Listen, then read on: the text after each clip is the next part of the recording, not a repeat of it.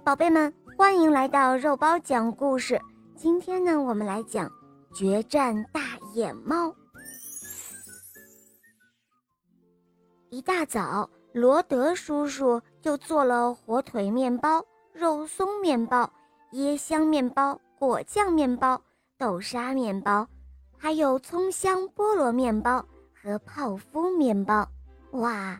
整个面包房都变得香喷喷的了，可是罗德叔叔却对大家说：“哦，今天的面包通通不卖。”哇，什么味道啊！真是太香了！野猫们猛吸着鼻子，馋得直流口水。它们再也等不及了，一个个从钟楼跳到树上，又从树上跳到地上。追着香味儿一路狂奔，喵！超级大野猫想要阻止手下，可这一回小野猫们不再听话了，它们从窗户缝里钻了进去。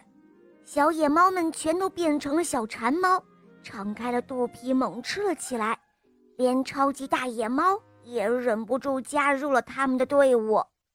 面包师罗德叔叔也不是吃素的，哈哈。这回看你们往哪儿跑！只见罗德叔叔拿起了武器就冲了上去，只听“喵”的一声，超级大野猫的尾巴使劲儿的一扫，罗德叔叔就被打得晕了过去。哦，大坏蛋，不许你们欺负我爸爸！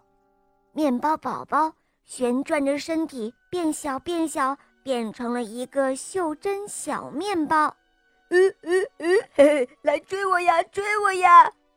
面包宝宝和同样变小的小伙伴们在房间里飞快地跑着。喵！野猫们使出了浑身的力气，猛扑了过来。可是野猫们吃的太饱了，还没有跑上几圈，就全都累得倒在地上。哈！臭野猫，看招！面包宝宝们丢出了一颗颗的糖豆子弹，打得野猫们嗷嗷直叫。有一个面包宝宝叫唐三角，哈哈，他终于可以报仇了。只见唐三角拿出了早就准备好的棒棒糖，使劲儿地敲着超级大野猫的脑袋，噼里啪啦的打得他两眼直冒金星。就在这个时候。警察叔叔们赶来了，野猫们被抓住了。而此刻，面包宝宝们有一件更加重要的事情要做，那就是赶紧先把罗德叔叔送到医院去哦。